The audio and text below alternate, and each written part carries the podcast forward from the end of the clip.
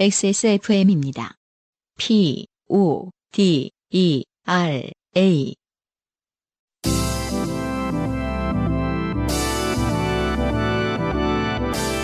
요즘은 팟캐스트 시대.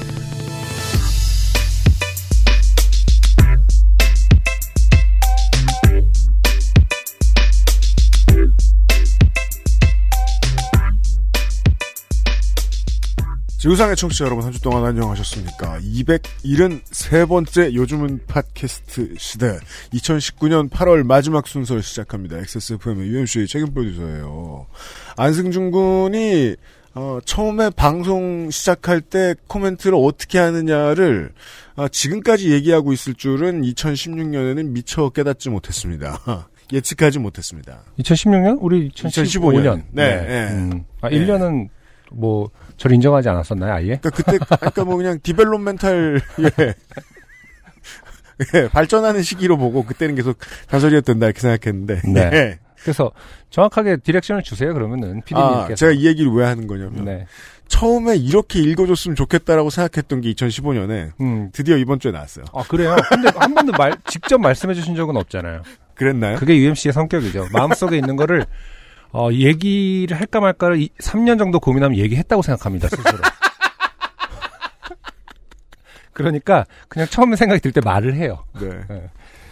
그렇지 않아요? 말했다고 생각하고 있지 않아요? 지금? 네, 안승준 군의 눈이 사람의 눈이 아니라 저 엑스레이나 MRI 같아요. 예, 저를 스캐닝. 꿰뚫어 보고 있네요. 말한 줄 알았어요? 네. 그러니까 뭐 그렇게 하는 하- 그렇게 하면 어렵지라는 뭐 그런 정도의 말은 한 적이 있긴 한데 네. 음, 어떻게 딱 정확하게 이렇게 이렇게 따따딴따따따따 뭐 이렇게 그리고 저는 해달라는 그런 게 한, 문제인 것 같아요. 한 적이 없죠. 그러니까 뭘 원하는데 뭘 원하는지 몰라요. 음, 그래서 실현돼야 알아요. 파고 파고 파서 마지막에 남는 것을 한번 그 남기는 어떤 작업을 그러니까 그게 명, 명상을 예, 하시던지 스티브 잡스가 저 같은 이제 범인들을 이렇게 꿰뚫어 보고 있던 지점이잖아요. 음, 꼭 해줘야 안다. 자기가 이걸 원했다는 걸. 음. 예. 어, 대부분은 모르죠. 뭐 저도 스스로의 욕망을 그러니까 제일 원하는 것을 뭔지를 알고 있다고 봐요. 생각하진 못합니다. 그런가 봐요. 여전히 예. 찾는 중이죠. 네. 하지만 UMC 같은 경우는 워낙 이제 다양한 것을 다루다 보니까 네. 아, 이 다루는 과정이 자기인 줄 착각, 아, 무라이체가 되어서 아, 맞아요. XSFM과 저는 제가 뭐가 싫은지는 알아요. 예전보다 더 많이 풍성하게 잘 알고 있어요. 뭘 아니. 원하는지를 모를 뿐이지. 근데 오늘 모르겠어요. 오늘 다시 들어봐야겠네요. 오늘 같이 하면 되는 거예요. 그러면은 아, 3년 만에, 4년 만에. 아, 아 주 좋은 것 같아요. 음, 네. 네. 근데 오늘 같이 뚝 뚝 그 눌러서 읽으니까 음. 갑자기 방금 그런 생각이 들긴 해서 UMC가 코멘트 하기 전에 음. 아 이렇게 하니까 진짜 팟캐스트 시대라는 말이 잘 전달되는 느낌인걸? 그러게 이라고 말이에요. 생각했어요. 예. 우리가 이 영상 시대에 네. 아, 사실은 팟캐스트의 어떤 가치, 오디오 콘텐츠의 가치를 를 돋보이게 하기 노력하고 있지 않습니까? 이 인트로 읽는 법 하나로 네. 좀 더 강조할 수 있게 되었다. 아, 우리가 좀만 더 이, 그, 예. 민- 민정수 그냥 이거 계속 녹음해서 써주세요. 저 스트레스 받기 싫어요. 방금 많이 더듬은 거 봤죠? 우리가 현금 보유고가 조금만 더 있었어도 바이닐이나 케이크와 함께 하지 않고 그냥 계속 이렇게 할 것을. 아, 하지만 메인 스폰서를 구하고 있어요, 청취자 여러분. 네. 잠깐 저희 스스로도 까먹고 네, 있었는데. 뜻과 돈이 있으신 청취자 음. 여러분. 네. 네. 어, 이상적으로 시작한 요즘은 팟캐스트 시대입니다. 잠시 후에 사람들 만나죠. 네. 여러분은 지금 지구상에서 처음 생긴 그리고 가장 오래된 한국어 팟캐스트 전문 방송사 XSFM의 종합 음악 예능 프로그램 요즘은 팟캐스트 시대를 듣고 계십니다. 방송에 참여하고 싶은 지구상 모든 분들의 사연을 주제와 분량에 관계없이 모두 환영합니다. 당신 혹은 주변 사람들의 진한 인생 경험 이야기를 적어서 요즘 팟캐스트 시대 이메일 xsfm25 골뱅이 gmail.com 조땜이 묻어나는 편지 담당자 앞으로 보내주세요. 사연이 소개되신 분들께는 매주 에어비타에서 더스트 제로 원을, 커피 아르케에서 아르케 더치 커피, 라 파스티체리아에서 판도르 파네톤의 베네치아나, 주식회사 빅그린에서 빅그린 4종 세트, 콕 집어 콕 김치에서 김치 맛보기 세트를, 앤서 나인틴에서 리얼톡스 앰플 세트를, 더필에서 토일리시 휴대용 변기 시트 클리너 세트를 선물로 보내드립니다. 요즘은 팟캐스트 시대는 커피보다 편안한 아르케 더치 커피, 피부의 해답을 찾다 derma cosmetic 앤서 나인틴, 소소하지만 확실한 안심 휴대용 변기 시트 클리너 토일리시에서 도와주고 있습니다. XSFM입니다. 풍부한 감칠맛과 긴 여운 콜롬비아 스프리모를 더 맛있게 즐기는 방법.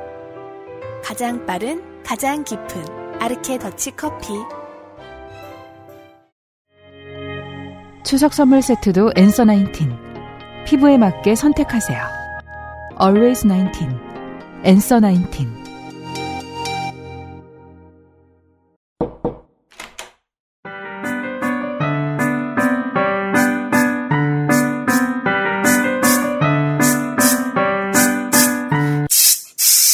뿌리세요. 새 것처럼. 변기 시트 소독제 토일리쉬. 좋게 된 광고주. 또 하나 이 2015년엔 전혀 예상 못한 게 있었어요. 음흠. 그땐 XS몰이 생길지도 몰랐고 네. 어, 이렇게 커질 줄도 몰랐습니다. 그렇죠. 네. 음. 아, 앤서 나인틴 한가위 선물 세트를 보면서 그런 생각이 드네요. 네. 어지러울 정도로 할인 제품이 많습니다. 음. 네. 어, 지난주에 장황하게 안승준 군이 설명해 드렸던 대로요. 민감 4종 세트하고 네. 트러블 3종 세트, 판테놀 크림 세트 진짜 싸게 팔고 있다. 네. 리얼톡스 앰플 세트. 음흠. 네. 그리고요. 커피 아르케 어, 3 더하기 1이죠. 네. 네. 이참에 장만들 하시기 바라고요. 네. 첫 번째 후기는요. 270회에 네. 어, 대학원에 입학해서 그 대학원에 새터라고 안 부르죠. 그 뭐라 부르는지 모르겠습니다만. 네. 어, 그냥 오리엔테이션이라고 하는 것 같아요. 네. 음. 장기자랑 하다가 음. 음, 짧게 줄이면 자퇴를 하게 된 엄청 엄청 똑똑한 거죠, 사실은. 네. 네. 이분의 후기가 왔어요. 네. 어, 익명이셨죠. 채택될 거라고는 상상도 못하고 중원부원 했는데. 저는 그래서 그게 마음에 들었어요. 음, 이 사람은 채택될 줄 모르는구나. 이렇게 중원부원하는 것을 보니까. 원그 중원부원을 두 번 쓰셨던 분 아닌가요? 네. 최초로 중원부원을 중원부원 해주신. 네. 아, 원글의 어마무시한 말폭포를 깔끔하게 정리해 주셨더라고요. 그렇죠. UMC가 UMC님이 이제 한 번 걸러서 어, 네. 원고를 작성해 주십니다. 네, 음. 좀 많이 걸려졌었어요. 저는 이 사실은-. 어, 4년째 원본을 보지를 못하고 있어요. 하지만 4년 전과 다른 점이 있다면 음. 안승준 군 칭찬이 있으면 안 잘라요. 그렇죠. 어, 4년 전에 얼마나 많은 칭찬들이 묻혔을까. 쏟아졌는데 폭포 같았는데 어딘가. 무덤에 네. 주셨던 수많은 칭찬들 아, 감사합니다. 한 번도 본 적은 없습니다.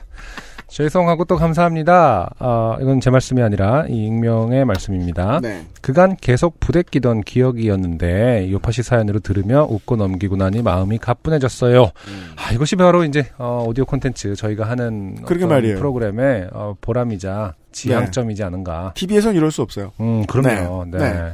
그 생각은 정말 한번 쏟아내 버리면은 음. 어, 익명으로 쏟아내 버리면 네. 어, 뭔가 헐헐 날아가는 음. 그 느낌. 어, 정말 저희가 드리고 싶었던 선물입니다. 네. UMC님의 세심함에 감탄했어요. 그리고 제 칭찬도 안 자르기 음, 시작했어요. 네, 그러네요. 네. 아, 그래, 우리도 그렇게 좀 살자. 네. 위로가 필요해요. 네, 제가 적은 그 자세한 내용이 다 알려지면 익명을 한 이유가 없잖아요. 크크크. 네, 음. 엄청 자세히 적어 놓으셨거든요. 음, 그렇구나. 그 딱 생각이 드는 거예요. 아니, 본인이 들을 때도 기분 안 좋을 텐데. 굳이 왜? 그렇구나. 네. 아, 대단한 어, 작업이네요. UMC의 어떤 그 성격이 UMC라는 필터를 거쳐서 나오면 사람이 정말 어둡고 아픈 것들은 어, 제거한 그런 상태의 기억으로 남게 되는군요. 모르겠습니다. 결과가 어떨지는 그분의 마음속에 들어가 봐야 알겠지만, 음. 아무튼 보내주신 거 보고, 이분은 다 들으면 후회하겠다는 어, 생각을 했습니다. 이거는 사실은 외면하고 싶으실 텐데 이거를 계속 담고 계시는구나. 이건 내가 기억에서 삭제해드리리. 아, 이런 과정이네. 그런 그런 네, 느낌이네요. 네, 네. 혹은 뭐 맨인 블랙에 가깝게는 이렇게 기억 지워주는 거를 똑깍똑깍 눌러가면서 원고를 작성하는 거네요. 음, 네. 사연을. 소개한 다음에, 다음부터 쓰레기는, 어. 네, 집안에 두었다가 밤에 버리세요. 어, 외계인은 없습니다. 그렇죠. 네. 두 분의 아, 안성준님께서 너무 스트레스 받진 않으셨을까 들으며 죄송하더라고요. 그렇죠. 음, 그런 것들에 스트레스를 받습니다. 어, 사실 근데 이제 저는 스트레스를 받아가는 편인데 그러면서 세상을 좀 아는 것 같아요. 저는 예, 음. 잘 몰랐던 어떤 사람들의 고민을 음. 어, 잘 알아가는 편이고 네. 어, UMC는 세상의 모든 고민과 스트레스를 다 안고 있는 사람이 어, 이제 어, 상대방을 어여삐 여겨 어, 음. 삭제해주는 역할을 하고 그렇죠. 욕에 욕을 함. 음, 그러지 않습니다. 네.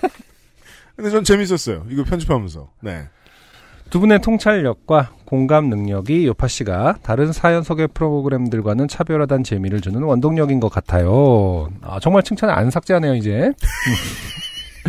제가 회사에서. 예, 네. 그런 일을 많이 겪지 않은 건 정규직이었던 적이 없어서였던 듯해요.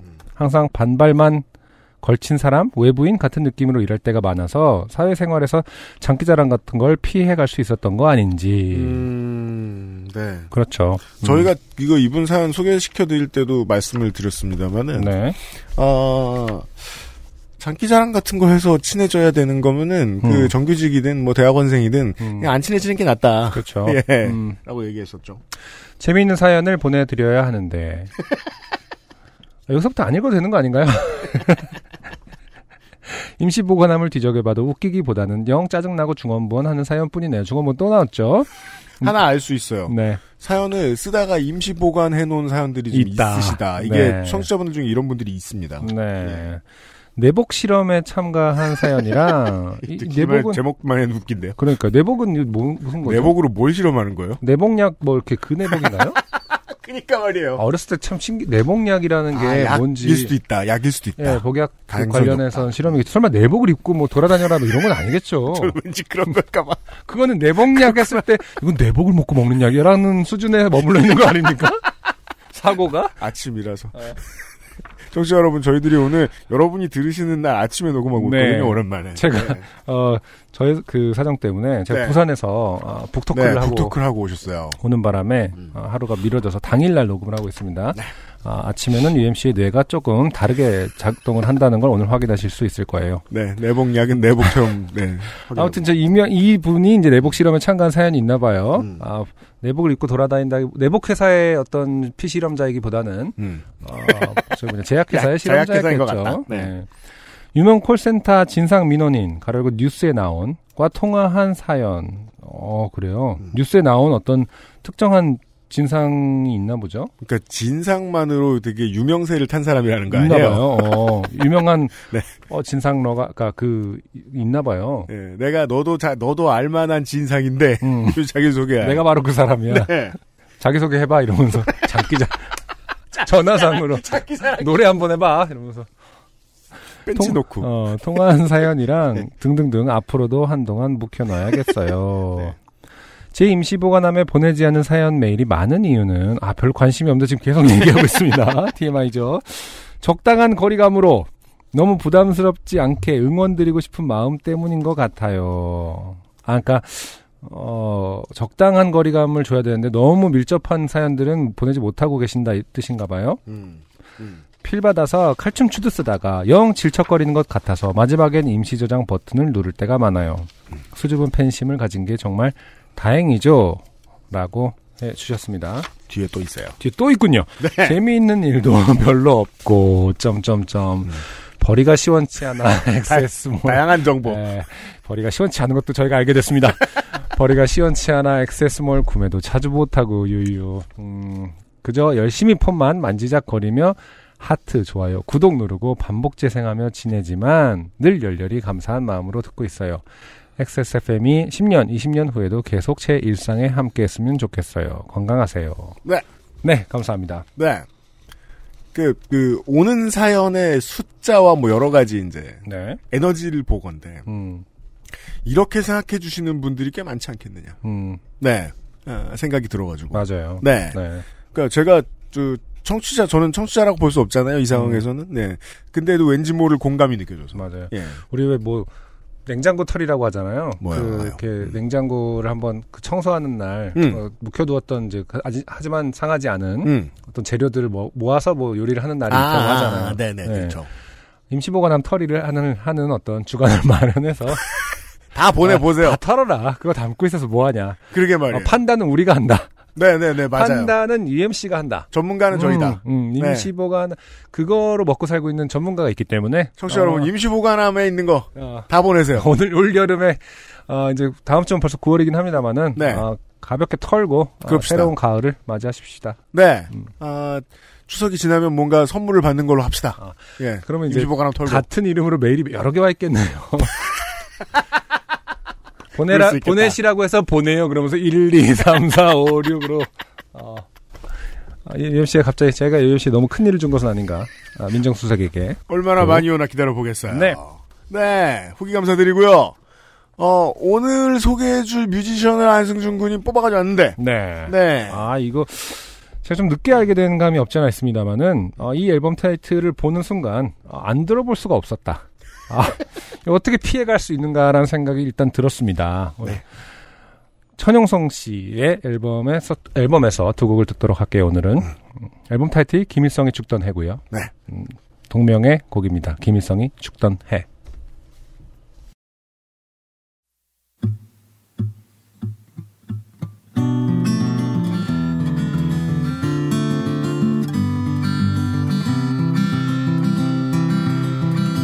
사람들은 먹지 못할 물건을 양손에 가득 희망처럼 들고서 불안한 표정을 감췄지. 그 무렵 어린 나는 나와 달리 예쁘고 하얀 아이의 생일 선물로 가난했던 엄마를 졸라 유치한 인형을 샀지. 하지만 파티는 끝나고 하루 지나 건네준 선물은 친구들의 조롱과 놀림 속에 다시 내게 돌아와. 초대받지 못한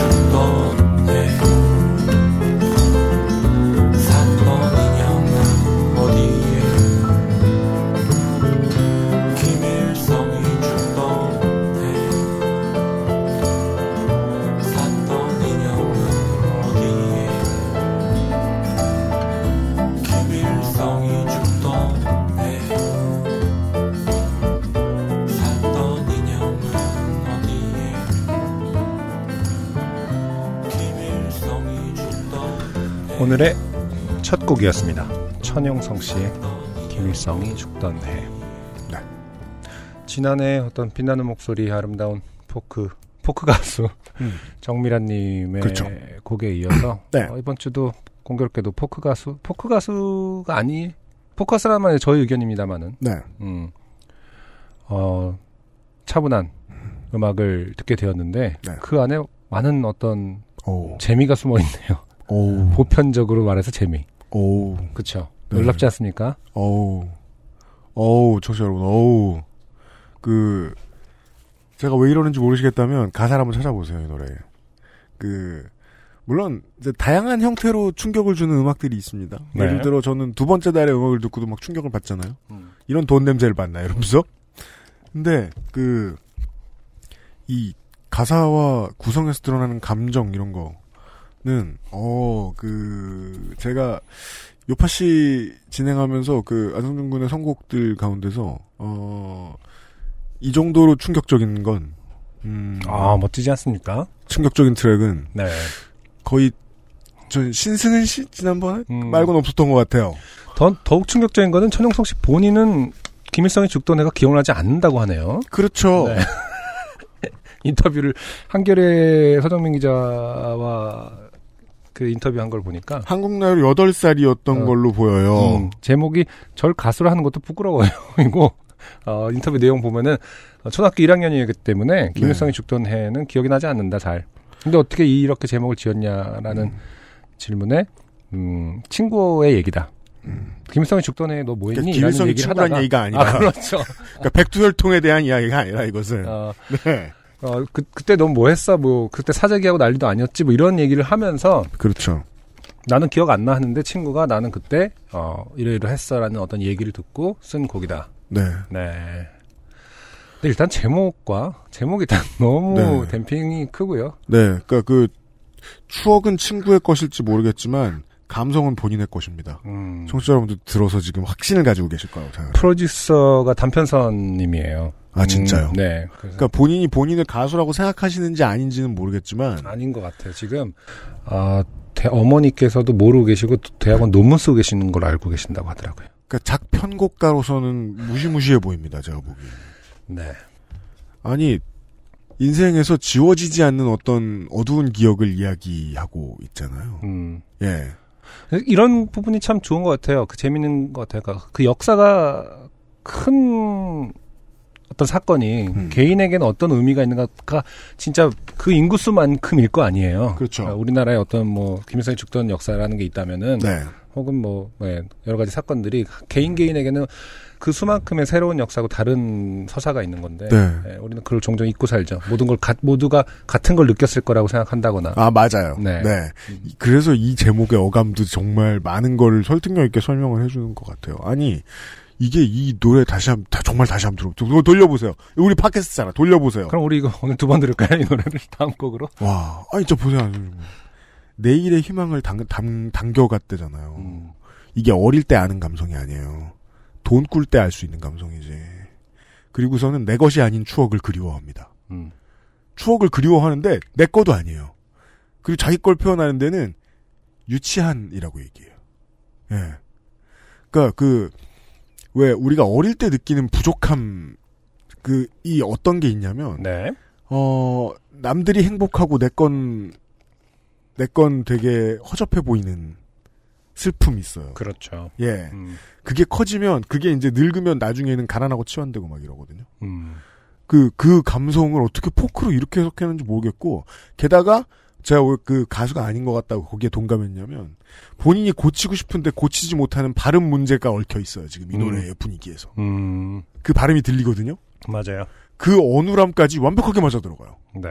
저는 지금 공포에 떨고 있어요. 네네. 그리고 그, 그 간절하다기보다는 우울해서 떠나지 않는 기억이 있잖아요. 음. 그때가 언제였냐? 라고 물어봤는데 김일성이 죽던 해라고 답하는 네. 시니컬함. 음흠. 아, 모든 게 완벽하다. 네. 예, 별 다섯 개짜리 트랙입니다. 아, 그 깊이 감정을 이입하고 있습니다. 네. 아, 제가 요파 씨다운 노래가 나왔다. 종종 사적으로 듣는 UMC의 유년 시절과 비슷해요. 이거 내가 불렀다.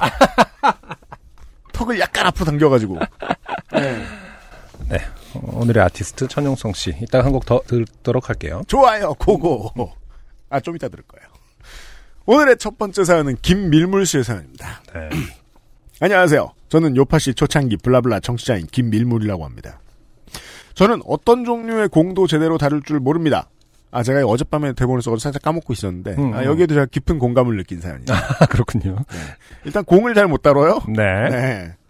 그래서 야구, 축구, 농구, 테니스, 배드민턴, 스쿼시, 볼링, 골프 등등 모든 구기를 싫어합니다. 하지만 UMC는 어 야구랑 농구는 좋아하잖아요. 보는 것도 좋아하고 하는 것도 좋아하는데 하면 뭐 잘 못하죠. 음. 네.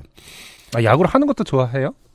저는 좋아했었어요. 농구는 뭐 우리 세대들은 막 다- 좋아했죠. 했, 고 예, 예. 좋아했는데 야구를 좋아하는 야구를 직접 하는 친구들은 많지 않았는데 사실은. 게다가 저는 초등학교 그 초중고가 다 야구부가 있는 음. 야구팀이 있는 학교를 나와서 아 그렇구나. 예 음. 보면서 되게 동경했죠. 음 맞아요. 음. 물론 뭐 이제 남학교의 아이들은 그 야구팀 선수들이 수업을 많이 빼먹어도 되니까 뭐 동경하지만 네. 저는 그냥 야구 하는 걸 그냥 저 학교 하다가 계속 쳐다보고 막 그랬었던 기억이 나요. 네. 여튼 달리는 것도 싫어합니다.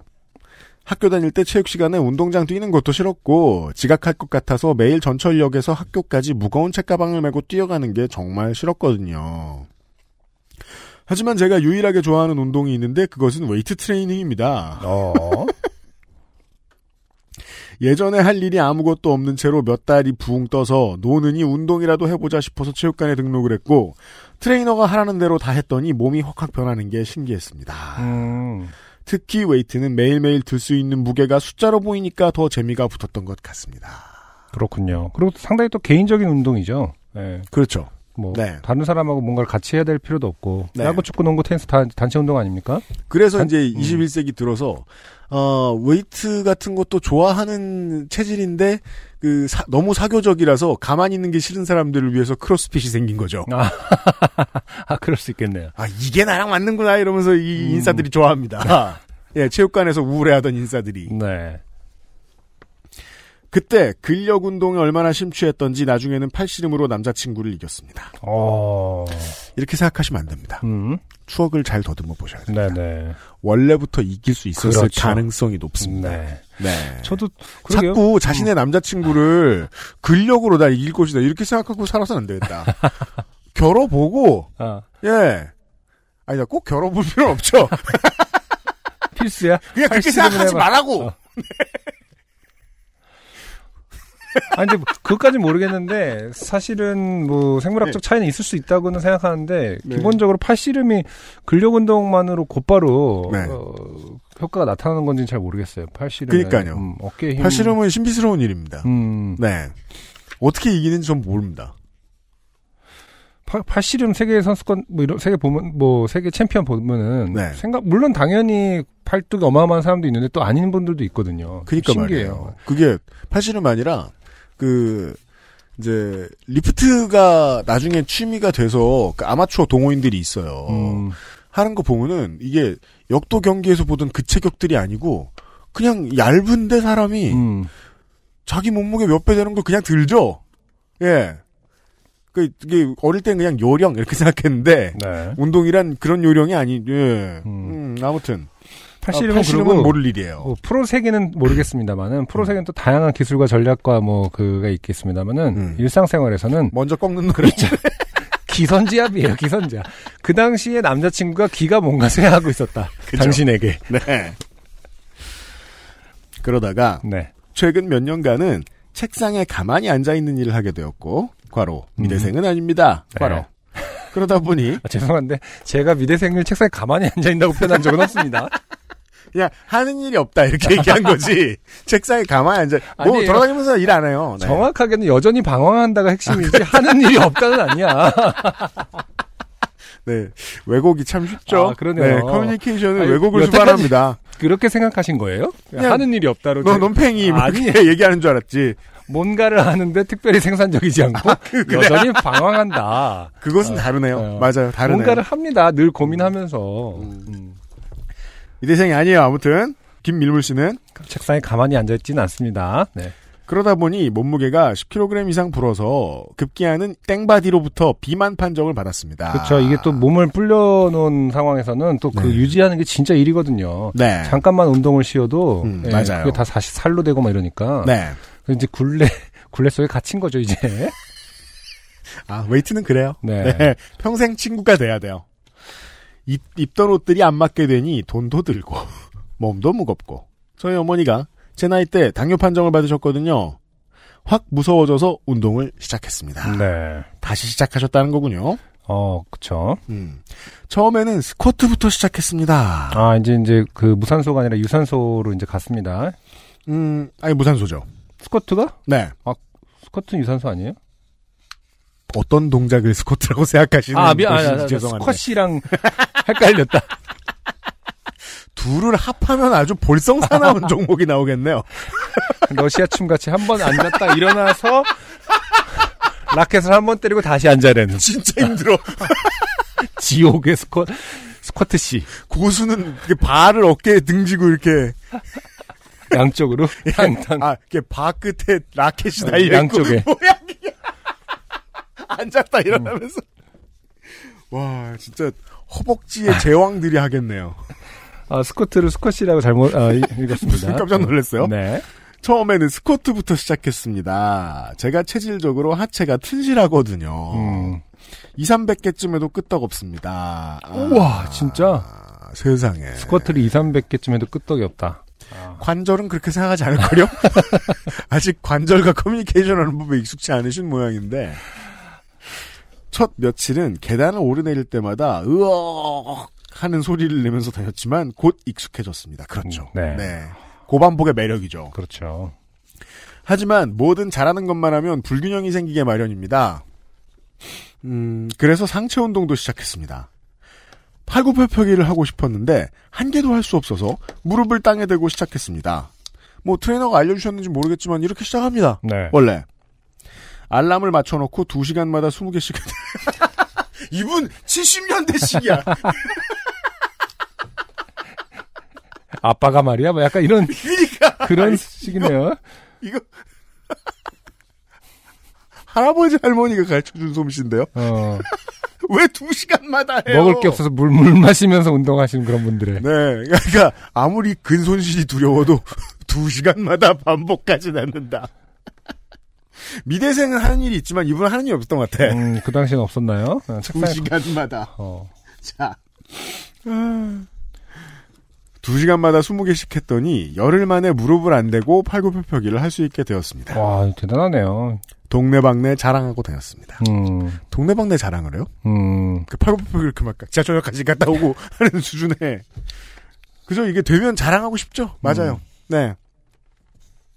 그 다음엔 턱걸이를 하고 싶어졌습니다 팔굽혀펴기와 턱걸이가 제 인생의 로망이었거든요 아, 턱걸이는 참, 네. 옛날 세대 같은 얘기를 음. 해보면 우리 시절에 많은 그, 그 학생들이 아, 저도 이제 주워 들은 얘기라 모릅니다 그 여학생들이 음, 어, 린다 해밀턴 선생님이 터미네이터에 나왔던 그 첫 장면을 보고, 터미네이터 2에 나왔을 때, 보고, 턱걸이를 할 수 있어야 되겠다. 음. 라는 생각을 되게 많이 했다 그러더라고요. 네. 아주 옛날 얘기였습니다.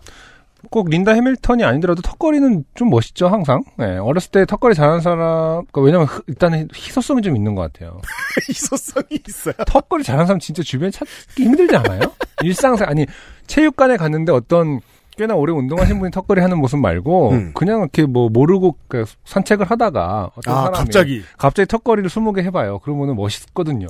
그니까 이게 그 왜, 달라 보인다니까? 아, 이 광배만 발달한 사람, 광배만 발달한 사람들도 있어요. 음, 어릴 때 무슨 운동을 하느냐에 따라서 뭔가 체조 계열의 이런 근데 그런 사람들 보면 평소에 이렇게 그 팔을 내리고 있을 때는 조그만해 보이다가 음, 팔을 폈더니 도마뱀 같아지죠. 네. 철봉에 철봉을 잡는 순간 확 넓어지죠 사람이. 예. 그러니까 음. 턱걸이가 인생의 팔굽혀펴기는 모르겠습니다만은 턱걸이가 제 인생의 로망이었거든요라는 부분은 저도 좀 공감을 합니다. 음, 네, 멋있는 부분이 그렇군요. 있어요 턱걸이. 네. 음. 여튼 자기 팔 힘으로 자기 몸무게를 든다는 건 정말 멋진 일이 아니겠습니까? 그런데 팔굽혀펴기와는 달리 턱걸이는 정말 턱도 없었습니다. 어렵죠. 철봉에 매달려 봤는데 제 몸을 단 1mm도 들어올릴 수가 없더군요. 어, 근데, 음, 와, 두 시간마다 20개씩 하고 열흘 만에 안 되고 할 수 있는 상황에서도 턱걸이는 또 하나도 못 할 수도 있는 거군요. 어, 그럼요. 네. 네. 그, 이- 그- 이게, 참, 아, 그, 어. 시대의 추세 이런 게 있잖아요. 지금도 말이에요.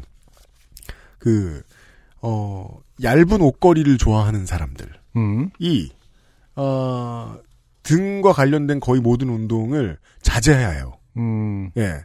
뭐 푸시업 계열도 그렇고 음. 심지어는 그 승모근 운동 같은 거는 아예 안 하려고 그러고 승모근을 없애는 운동까지 생겨 있어요, 지금은. 아, 그 없앨 수도 있는 거예요, 근육을? 뭐 된대요. 어떤 트레이너분들은 그렇게 말씀하세요. 승모근이 없어지면은 고개는 어떻게 그 기립할 수 있는 거예요? 덜렁덜렁 하고 다니나요?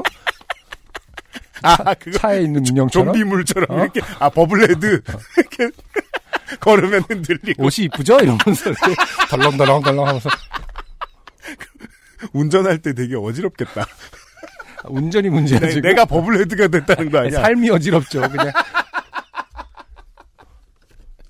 아무튼 승모근 줄이는 막 트레이닝 이런 것도 있다는 거예요. 와. 이렇게 턱걸이를 하나도 못하는 사람은 아주 낮은 철봉을 쓰거나 의자를 활용해 철봉까지 올라갔다가 서서히 내려오는 negative pull-up부터 해야 한다는 것을 알았습니다. 네.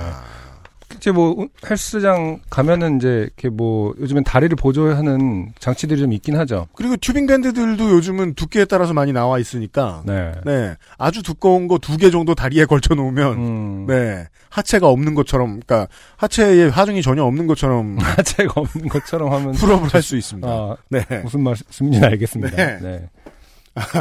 체력장에서 여학생들이 하던 매달리기 종목이 바로 턱걸이 전 근력 강화 동작이었던 것입니다. 음, 맞습니다. 맞아요. 그래서 저는 틈만 나면 이분의 패턴 틈만 나면 어. 두 시간에 한 번 이거 뭔지 알았어? 야, 그 없어지기 전, 어, 이게 인기가 없어지기 전 한국 프로레슬러들이 그 20층 건물 걸어서 왔다 갔다 하기 뭐 이런 훈련하던 분위기 틈 만나면 사무실 옆에 있는 운동실에 가서 철봉에 매달렸습니다. 근데 그렇게 근력 운동을 열심히 하다 보니 몸무게가 늘었습니다. 그렇죠. 처음엔 좀 는다면서요. 이게 제일 큰 잘못이죠. 음, 아니 아까는 땡바디로 측정해서 비만인 걸 봤잖아요. 음, 근데 지금은 왜 몸무게만 재? 음, 땡바디로 좀 비만이 아닐 텐데 이젠. 그렇죠. 예. 음, 그 저 웨이트 트레이닝 하면서 가장 큰 잘못이 웨이트 트레이닝 한 다음에 몸무게 재보는 겁니다. 음, 예. 나름대로 식단도 조절한다고 했는데 근육이 너무 심하게 발달했나 봅니다. 아 너무 심하게란 없습니다. 할 수 없이 유산소 운동을 보강했는데 정말 죽도록 하기가 싫었습니다. 네. 트레드밀은 애초에 하지도 않았고 트레드밀만 보면 되게 지옥에 온 것 같다는 기분이 드는 사람들이 있는 것 같더라고요. 음, 예. 걸으면 나아가야지 이러면서 진보주의자죠. 아니 내 인생이 지금 트레드밀인데 또 트레드밀을 또 올라가 뭐 이런 거죠. 음. 사이클이나 일리프티컬을 하는데도 죽을 맛이었습니다. 음, 요파 씨를 틀어놓고 하는데도 20분이 2시간 같았습니다. 아 그렇군요. 그러다가 kettlebell swing이 있다는 것을 알게 되었습니다. 아 캐틀벨 또 빠지면은 요즘은 그런가 봐요. 네. 저는 kettlebell이랑 안 친한데 네, kettlebell이란 목탁처럼 생긴 무거운 추 같은 것인데 네. 어 이런 해설은 또 처음 들어봐요. kettlebell에 대해서. 어? 근데 저는 딱 보는 순간 목탁이네라고 생각했는데. 야 어떤 그 그 힘 역자 쓰는 역사는 어. 이걸 목탁처럼 들고 이렇게 땡땡땡 치면서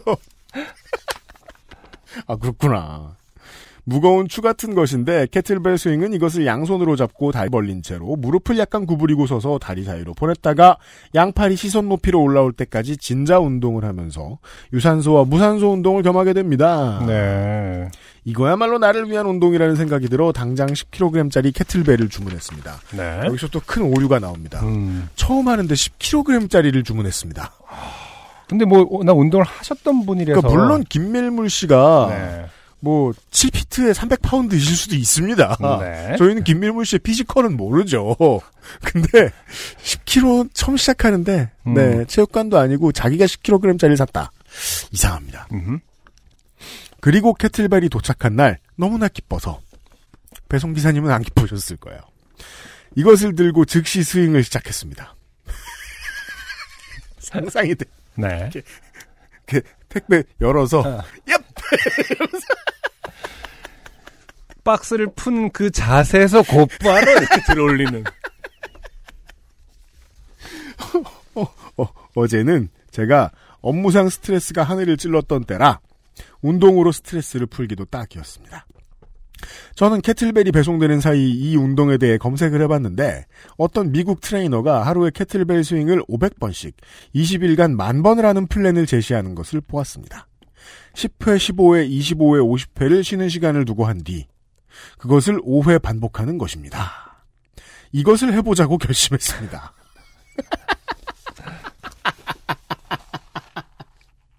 아니 뭐 할 수는 있는데 처음부터 100 10kg짜리로 아 만 번을 하, 아, 저기 뭐냐 하루에 500개를 한다.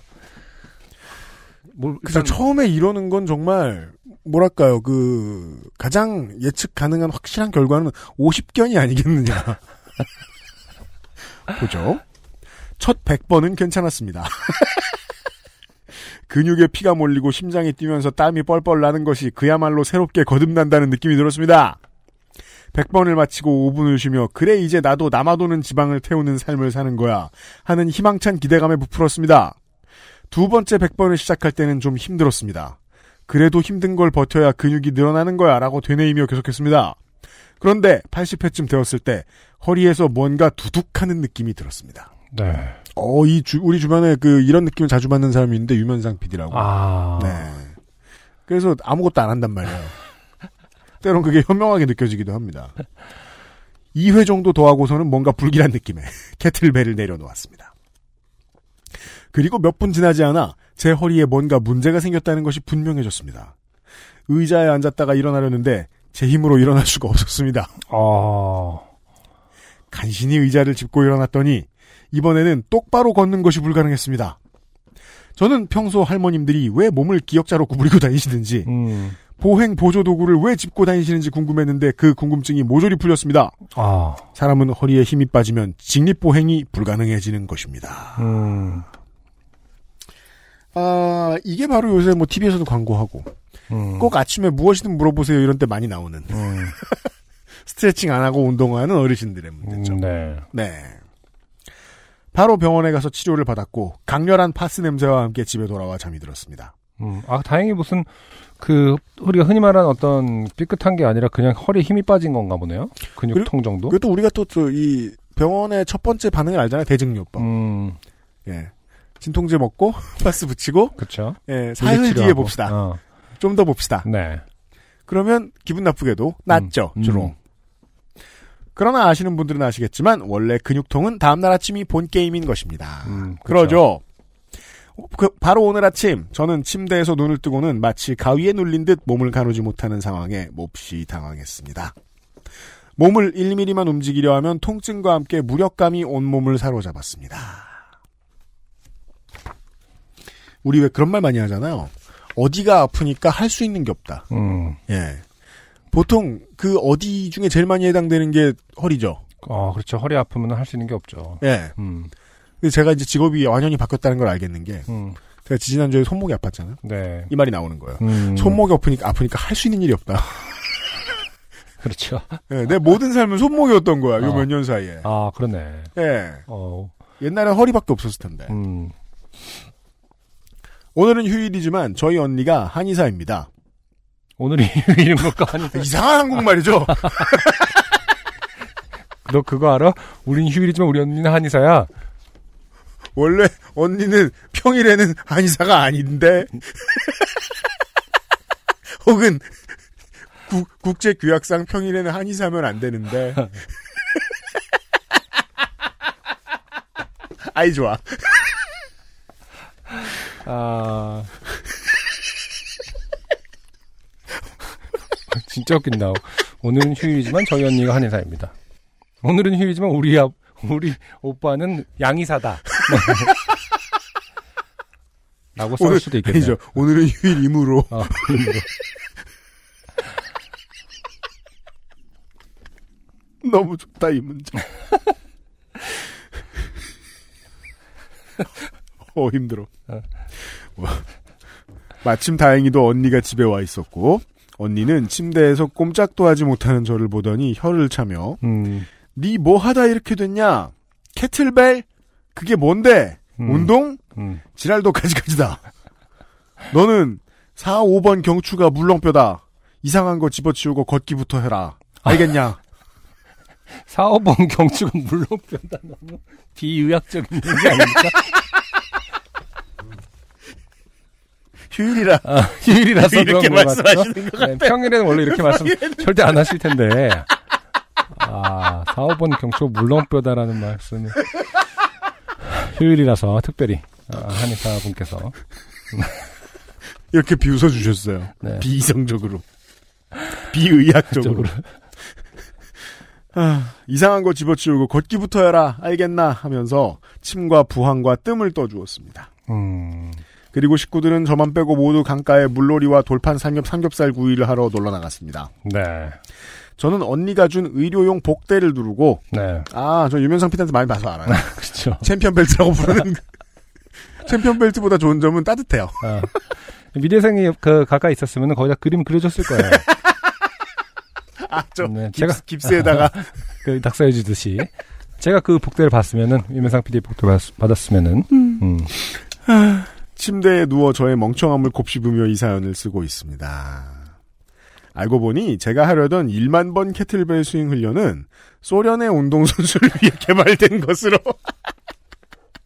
이 소련이라고 하면은 우리에게 느껴지는 그 고정관념은 어 로키2의 돌프 룬드그렌 이미지 아니 근데 이거 미국 미국 트레이너가 아직도 냉전이 계속 되나 봐요.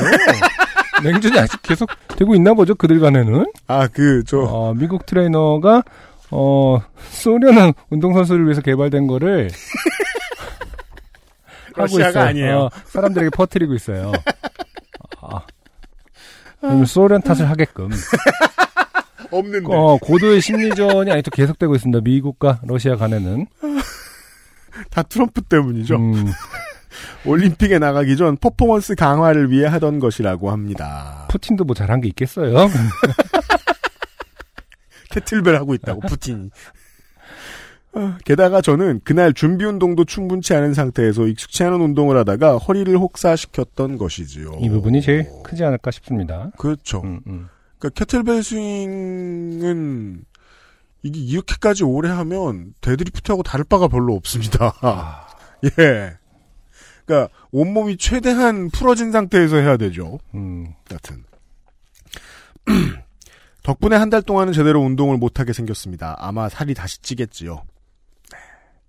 모든 체육관러들의 걱정을 하고 있죠. 그렇죠. 근손실. 음, 하지만 운동이야 다시 하면 되고 살도 뺄 수 있겠지만 당장 내일 서울까지 출장을 가야 하는데 저는 정말 크게 좆되게 된 것 같습니다. 꽤 큰 프로젝트를 따러 가야 하는데 제가 과연 3시간 동안 차를 타고 갈 수 있을까요? 출장 갔다가 입원하게 되는 건 아닐까요? 평소엔 몰랐는데 어디 하나 고장나니 그냥 아프지 않게 직립보행만 할 수 있어도 소원이 없겠네요. 음. 저희 할머니는 허리가 아프시면 부처님께 기도를 드렸는데 저는 무교라서 요파 씨의 사연을 보냅니다. 요파시 교. 그러면 유영 안승준님, 민정수석님 건강하시고 저희 언니와 하루 30분간 걷고 다시 멸 다시 멸치를 다섯 마리씩 씹어 먹으면 허리가 건강해진다. 이- 이분 휴일이라서. 휴일이라 못하는 말씀이 없으시네 이 한의사분. 어, 다섯 마리씩. 칼슘을 많이 드시라는 얘기 같아요. 하지만 다시 멸치라는 점에 주, 주목하셔야 됩니다. 큰 멸치를 드셔야 돼요. 그니까요. 네, 작은 멸치면은 다섯 마리보다 더 드셔야 될 겁니다. 짜요. 우유에 넣어 드시든가. 아, 더운 여름 잘 보내시길 바랍니다. 뭐든 적당히 하시면서요. 뭐든 적당히 할 줄 모르는 김밀물 드림. 네. 네. 아, 근데 김밀물 씨 대단한 것 같아요. 어쨌든, 이, 계속해서 운동을 하실 지금 느낌이 느껴지지 않습니까? 포기하진 않았어요. 잠깐 쉬고, 그죠. 어, 두 시간에 한 번씩 음. 푸시업하고. 아, 근데 하체 운동 같은 경우는 사실은 그 진짜 여우의 심포도처럼 아, 이렇게 무리하면은 크게 다친다는 얘기가 워낙 많으니까 그 공포가 좀 있잖아요. 무릎 나간다, 뭐 허리 나간다. 네. 그러니까 자꾸 그러느니 안 하는 게 낫다는 생각을 하게 되거든요. 원래 그러면 안 되지만. 그게 이제 체육관과 철학적으로 못 친해지는, 감정적으로 못 친해지는 사람들이잖아요. 어. 음. 이거는 저 무게를 하는 사람들을 보니까 위험한데? 그러니까 데드리프트 몇 번 해보다가 아, 예. 아, 좀 이상한 그, 그 저림이 느껴지고 막 이러면은 음. 아니야 아니야 이건 안 하는 게 낫겠어 이러면서 약간 하체를 좀 등한시하게 되는 경우가 있거든요. 그러니까 자기 자신을 음. 180kg 데드리프트를 하는 사람과 동일시하죠, 갑자기. 음. 10kg를 들고서. 아, 어느 정도까지는 해도 되잖아요. 그렇죠. 예. 모든 문제는 사전에 몸을 어떻게 푸느냐를 알지 못하고 들어갔을 때 발생합니다. 네. 네. 아, 근데 김밀물 씨는 계속하게 생겼다. 음. 왜? 이분은 두 시간에 한 번씩 푸시죠, 푸시업을 하고. 네. 틈만 나면 풀업을 하시는 분이기 때문에. 네. 곧 쾌차하셔서 틈만 나면 운동하시고요. 좋은 몸을 만드시길 바랍니다. 앤서 나인틴 광고를 듣고 와서 오늘의 두 번째 트랙과 함께 천용성 씨의 두 번째 트랙과 함께 돌아올 거예요. XSFM입니다. 피부 진정에 도움을 주는 7가지 추출물로 만든 앤서 나인틴의 더 모이스트 센서티브 에센스. 작은 자극에도 쉽게 붉어지고 화장품 바꾸기도 쉽지 않은 당신을 위해 앤서 나인틴이 연구했습니다. 피부 자연에서 해답을 찾다. 엔서 나인틴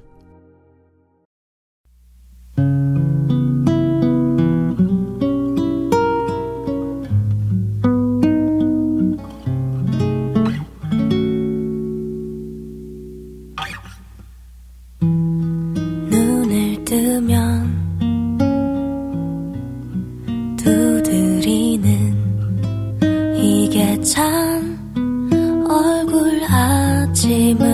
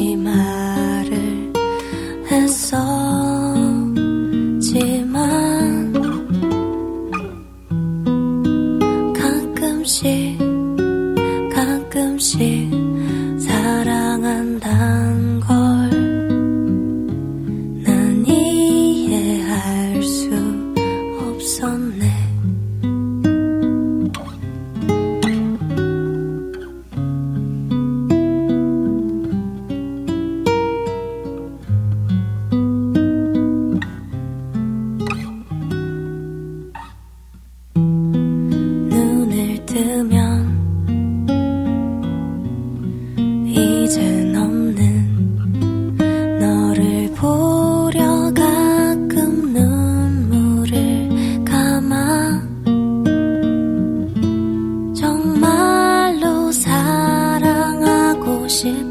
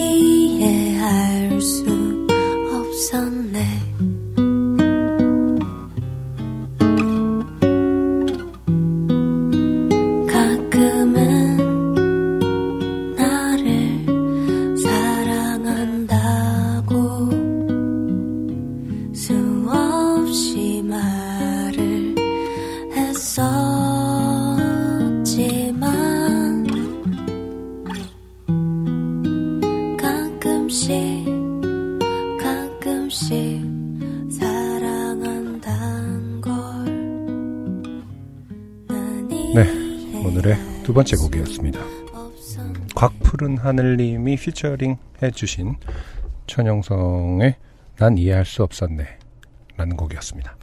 네. 올해 여름에 나온 앨범입니다. 천용성 씨의 음반 가운데서 두 곡을 들었어요. 네. 네.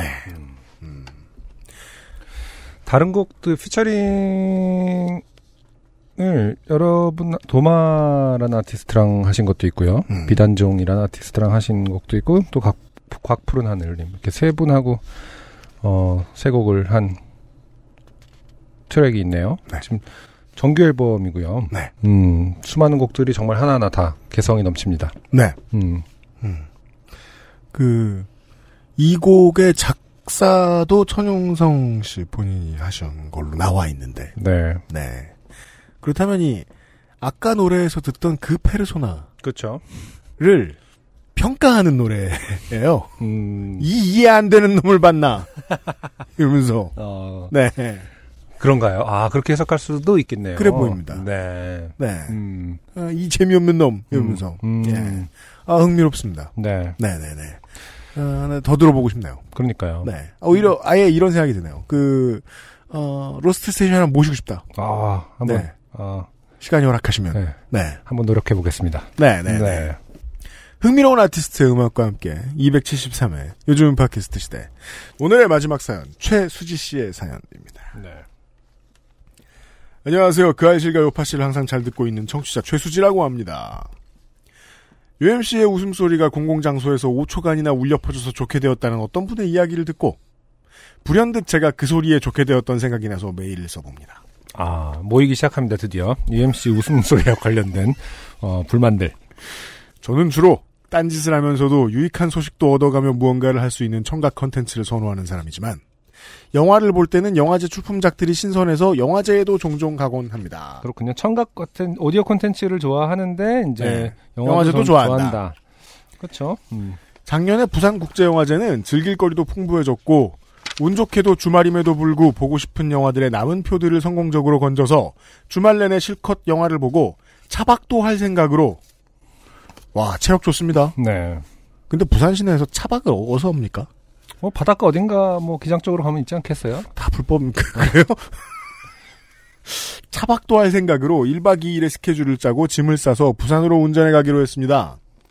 차 안에서 들을 플레이리스트를 다 세팅해놓고 출발하는 것을 좋아하는 저는 그 무렵 그알싫의 한 시절을 풍미했던 대한민국 치킨전을 다시 돌려듣기 시작하던 참이라 치킨전 몇 개로 재생 목록을 만들어 놓고 운전을 시작했습니다. 아, 그날은 10월 6일로 한반도 남부를 강타했던 태풍 콩레이가 한국에 상륙한 날이었습니다. 전날 영화제에 간다고 자랑자랑했을 때 그 많은 사람들이 운전해서 가는 건 위험하지 않겠냐 했지만 그 무렵에 저는 주 2회 대학원을 다니느라 제가 사는 거제에서 대학원이 있는 부산으로 운전을 하고 다녔던지라 다소 자신감이 붙어 있어서 괜찮을 거라고 생각했습니다. 비바람이 많이 불어서 좀 무섭긴 했지만 자주 다니던 길이라 익숙하게 달렸고 어느새 달리다 보면 이르는 무아지경에 이르렀던 그때 갑자기 핸들이 피리릭 한쪽으로 돌더니 우와. 반대쪽으로 휘리릭 돌았다가 어떻게 할 새도 없이 우당탕 소리와 함께 제 차가 한쪽으로 처박히는 것이었습니다. 어, 지금까지의 글을 보면 운전자 과실이 어- 없다고 주장하고 있습니다. 네. 최수지 씨는 아, 근데 지금 결국 태풍 콩레이 때문에, 그, 갑자기 차가, 태풍이죠. 어, 완전히 한쪽으로 돌 수도 있나 보군요, 운전 중에. 네, 그러니까 뭐저 저 노면이 미끄러운 상황에서는 네 음, 스티어링 휠이 저 작동할 수 없는 어떤 순간들이 있죠. 네. 저도 그 얼음판에서 가끔 그런 경험들을 해봐가지고 음, 예, 내 의사와 무관하게 갈 때 차가. 다행히 저는 하나도 안 다쳤지만 너무 놀래서 잠시 정신이 멍한 상태로 있다가 제 상태를 보니 운전석 뒷좌석의 천장은 주저앉아 있었고 어, 과로 내 머리가 주저앉을 뻔 그죠 그렇죠. 뒷좌석 유리는 다 깨진 데다가 차는 도로 옆쪽에 쭉 있는 나무를 심은 흙더미에 처박혀 있고 아, 흙더미여서 다행인 거죠, 사실. 예. 네. 운전석 문짝은 열리지도 않는 상태였습니다. 매우 많은 사고에서 그 차 문이 안 열려가지고 음. 예, 대피에 애를 먹는 사- 경우가 있어요. 일단 멀쩡한 제정신과 신체에 안도하며 얼른 119에 신고를 하려고 전화기를 찾는데 어디론가 튕겨져간 전화기는 이런저런 짐들에 섞여 보이질 않았습니다. 다만 핸드폰이 밖으로 안 나가고 차 안에 잘 있는가 보다 하며 안심할 수 있었던 것은 빗소리 사이로 크게 웃고 있는 UMC의 목소리. 와 농축산인의 목소리가 제 차 어디에선가 들리고 있다는 것이었습니다.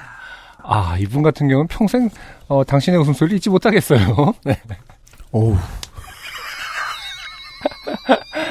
아, 정말 사람이 죄 없이 살고 싶으면 방송을 하면 안 된다는 생각이 듭니다.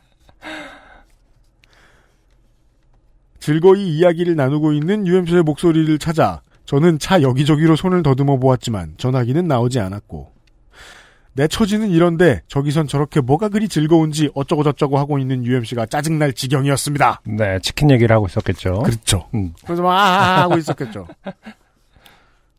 그냥 그때 제가 정은정 작가를 처음 만났을 때가 가지고 네. 뭐 이렇게 재밌는 사람이 다 있어 이러면서 되게 좋아했었거든요. 음. 아, 왜냐면이라고 말씀하신 거는 그때는 그랬고 지금은 아니다라는 뜻인 건가요? 아, 네. 그, 네. 지금 무서운 누님이죠? 네. 하여간 제 발밑으로 굴러 들어간 전화기를 덕분에 잘 찾아 구조 신고를 했습니다. 네. 어쨌든 웃음소리를 찾아서 계속. 그러게요. EMC의 웃음소리를 찾아, 찾아, 찾아. 네. 음, 그리고 이, 이러자면 또 하나의 그 전제 조건이 필요해요. 음, 어, 최수지 씨의 차가 음.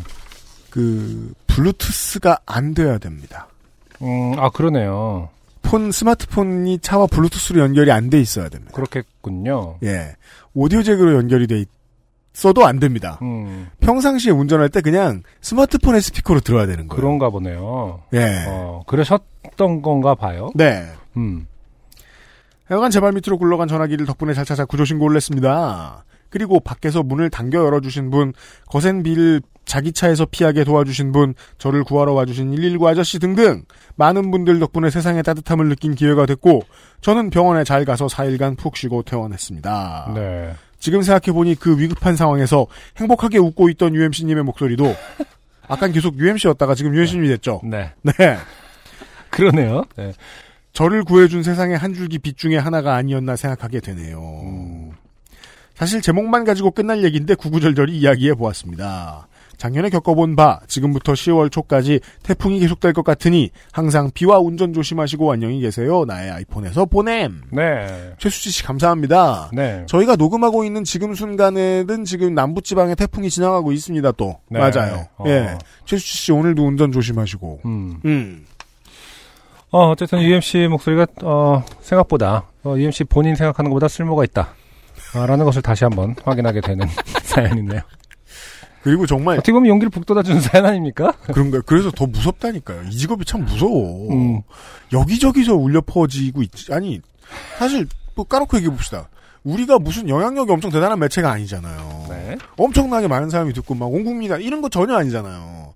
근데도 불구하고 어디서 들려요. 음. 그럴 거 아닙니까? 아, 이게 참 마음이 무거워서 일할 때 참 무서워요. 예. 아, 왜냐면 전에 그, 그, 이제, 발리의 화산, 저, 폭발로 인해서 그,電波사 공룡에 묶여 있다가 사연 보내주신 분들도 몇 분 계셨었어요. 아, 맞아요. 소개는 안 해드렸었는데, 네, 네. 혹은 뭐 그런 재난의 음, 상황에서, 음. 그, 일본에 계시다가 이제 지진 경험한 사연, 네. 방송 듣고 있을 때, 네. 그런 거 들을 때, 오, 왠지 내가 그 옆에서 뭘 해야 될 것 같고, 음. 그렇죠. 아, 그렇게 생각이 나는구나. 음. 네, 그렇죠. 네. 네. 최수 씨 사연을 들으면서 그 순간 웃기지 않은 순간이 있었어요, 저도. 음. 예, 깜짝 놀라서. 네. 네. 최수 씨 감사드리고요. 네. 오늘의 마지막 사연이었습니다. 음. XSFM입니다. 아르케더치 커피를 더 맛있게 즐기는 방법. 부드러운 바닐라 아이스크림 위에 아르케 더치 커피를 얹어주세요. 바닐라의 향긋함과 더치 커피의 풍미가 어우러진 아르케 더치 아포가토. 가장 빠른, 가장 깊은 아르케 더치 커피. 휴지로 닦아보고 덮어봐도 가시지 않는 불안감. 원인 제거가 되지 않는 불편한 방법으로 오늘도 공용 화장실을 이용하세요. 토일리 씨가 안심을 드릴게요. 99.9% 안심제균 효과. 은은하고 향긋한 플로럴 향에 주머니에 쏙 들어가는 휴대성까지. 소소하지만 확실한 안심. 나만의 화장실 토일리 씨. 추석 때 네. 그 이제 큰 집에 다들 모여 있을 때 차를 타고 돌아가거나 아니면은 그 기차를 타고 돌아가는 친지들을 위해서 토일리씨를 선물해 보면 참 좋겠다. 네. 이런 생각이 듭니다. 네. 네. 음. 생각해 보면 그 저는 왜 제가 맨날 얘기하잖아요. 그 고속도로 휴게소 갈 때마다 우리나라가 얼마나 부자인지를 생각하게 된다고. 음. 너무 신식이 자꾸 돼가지고. 맞아요. 엄청 좋더라고요. 이번에 갔는데. 음. 다만 이 SRT나 KTX의 화장실을 이용하고 있으면 좀 닦고 싶다는 생각이 들어요. 아. 네. 기차 타고 오신 친지들 위해서. 토일리씨 고려해 보시고 네. 저희들이 오늘 가기 전에 아 8월의 마지막 주죠. 네. 7월의 요파시 그레이티 스티츠. 음. 장원이 나왔다. 아, 우리가 우려하던 일이 벌어졌어요. 장원이 해외에서 나왔을 경우. 아. 장원이 나왔다. 네. 오늘은 이번 달은 후보가 적었기 때문에 음. 아, 성적을 다 불러드려야 되겠다. 네. 맨박스를 구한 사탕 얘기가 사연이. 네. 네. 아, 3등이에요. 어, 그렇죠. 꼴등은 어, 2분 만에 부산역에 뛰어들어간 네. 네. 음. 기차를 타신 음. 이 사연이고. 사실 맨박스를 구한 사탕이 사실 서사가 서사 구조가 좀 어, 다각적이어서 저도, 굉장히 예, 재밌- 좋다고 재- 생각했는데. 재밌는 사연이었는데 생각보다 다른 사연들이 더 어, 네. 지지를 많이 받았어요. 네. 어, 나는 살아야겠다면서 아들을 밟고 나가신 어머니 아주. 심플한 사연인데 굉장히 큰 호응을 어머님들께서 네, 보내주신 것 같아요. 어머님들이 용기를 얻으셨죠? 그렇죠. 그래, 나도 살아야겠다. 내 인생이 중요하지. 자식 새끼 키워봤자. 아, 호응을 많이 얻었습니다. 그렇게 열심히 키워줬는데 자식도 가는 길에 이해할 거야, 날. 아, 그- 아, 그리고, 에, 1위는, 네. 아, 우려했던 대로, 음, 캐나다에서 나왔다. 그렇죠. 범칙금을 할인받으신, 그렇죠. 네, 이 사연. 음, 아, 그, 캐나다에서 그, 아내를 법정에 보내는 시민들의? 클럽. 어, 모임. 의 악질적인. 클, 악질적인 클럽이죠. 네. 정작 현지에서는 환영받지 못하고 있는 클럽의 게임에 빠져서 네. 어, 잠깐 어, 착각을 하셨던. 이 사연이. 네. 7월에 요파시 Greatest Hits. 월장원입니다. 아무래도 또 이제 이 사연 덕분에 네. 캐나 이, 이 사연 후- 이후에 캐나다 특집이었나? 이 사연이 캐나다 특집의 첫 사연이었나요? 헷갈리네. 그랬던 것 같은데요. 자. 아, 캐나다 특집을 잊게 했던 그렇죠. 아무래도 오현택 씨의 사연이죠. 그, 그런 의미에서도 상징성이 크다. 네. 네, 받으실만하다. 그렇습니다. 네. 아, 본인에겐 안타까운 일이지만, 음, 어차피 그 캐나다 저 법정에서 욕심 다 내셨으니까, 음, 네, 국내 지인에게, 네. 네, 좋은 선물, 네. 평소에 좀 어, 감사한 친구가 있다면 지인이 있다면 에어비타 더스트 제로 원을 선물하세요. 그분의 그분의 주소를 주시면 저희가 네. 에어비타 더스트 제로 원을 보내드릴게요. 네, 어, 그리고 캐나다 공기 좋잖아! 망할! 없어도 되잖아. 네. 주소는 이미 받아 놓은 상태라서 아, 진짜요? 캐나다 주소를 아니요 다른 주소로 이미 아. 네, 보내주셔서 음. 네. 그 주소로 아마 에어비타 원이 갈 것 같습니다. 좋습니다. 네. 네. 아, 오현택 씨, 및, 아, 그, 데이비드 킴씨 예하, 네. 요파 씨 캐나다 청취자 여러분들, 네. 모두의 경사다. 음. 이렇게 대충 퉁치면서. 아, 이번 주 장원이 캐나다에서 나왔어요. 이러면서. 소식 들으셨어요? 네. 이번 주 요파시 장원이 캐뽕. 아, 이번 달 요- 요파시 장원이 캐나다에서 나왔대요. 이러면서 막 아유, 저희 한번 모여야겠어요. 이러면서 그러시길 바랍니다. 아,